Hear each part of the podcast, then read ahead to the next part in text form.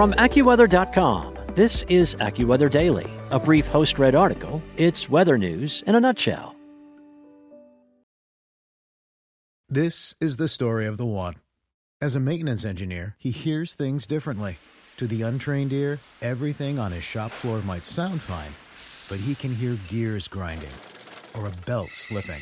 So he steps in to fix the problem at hand before it gets out of hand. And he knows Grainger's got the right product he needs to get the job done, which is music to his ears.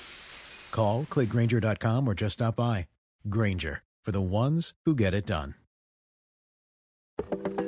From AccuWeather.com, this is AccuWeather Daily, a brief host read article. It's weather news in a nutshell. Today is Saturday, February 27th, brought to you by State Farm. Like a good neighbor, State Farm is there. Historically low flu activity reported throughout the U.S. this year by Monica Danielle.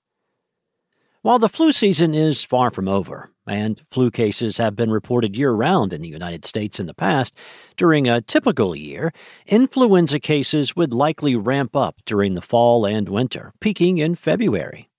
Not this year. We haven't picked up any outbreaks of influenza or anything really. It's just historically low. Lynette Brammer, who leads the domestic influenza team for the Centers for Disease Control and Prevention, told AccuWeather. Brammer's team tracks flu cases each year in its weekly report, FluView.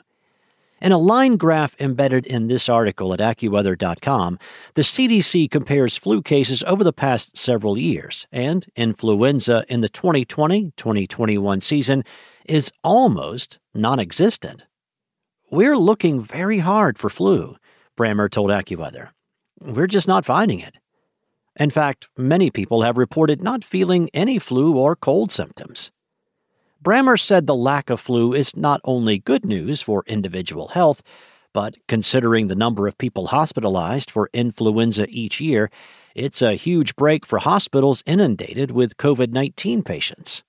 Given the current situation, that's a very good thing.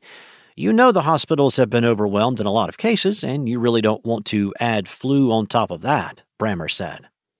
According to the CDC, some 173 people were hospitalized for the flu between October 1st and February 13th. That's lower than rates for any season since routine data collection began in the 1990s. In comparison, 400,000 people were hospitalized for the flu and 22,000 died, including 434 children during the entire 2019 2020 season there has only been one pediatric flu death reported this season.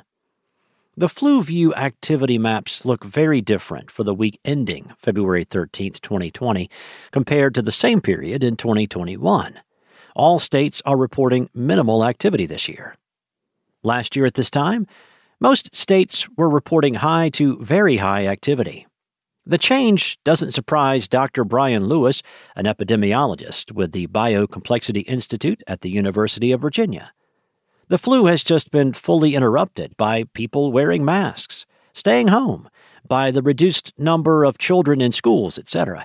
And I think a lot of people also got the flu vaccine as well, Lewis said. And so all of those forces combined have really stopped the flu in its tracks. Does the low number of flu cases this season mean next season could be more complicated? Brammer says it will be interesting to see what happens. By the time you're about five, most people have seen flu before. Everybody has flu antibodies, and so I don't think having basically a year with very little flu circulation would have a huge impact on the population, she said. But I think seeing how flu is going to come back is going to be really interesting.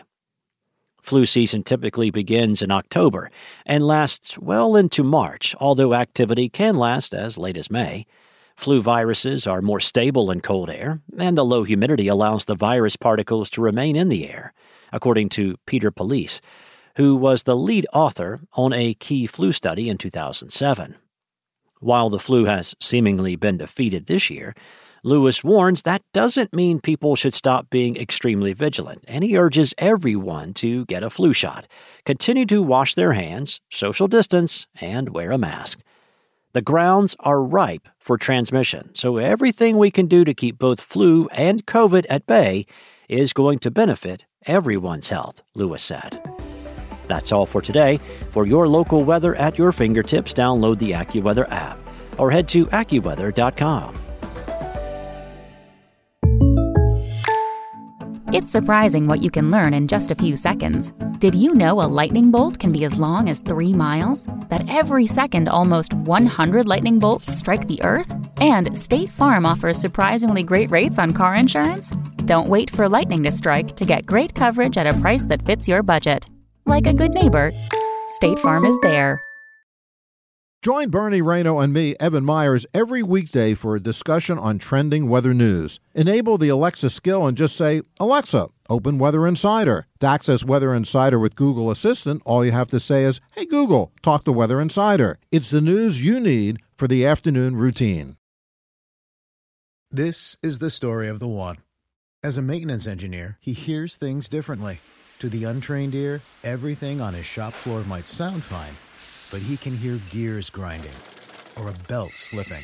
So he steps in to fix the problem at hand before it gets out of hand. And he knows Grainger's got the right product he needs to get the job done, which is music to his ears. Call, clickgrainger.com, or just stop by. Grainger, for the ones who get it done.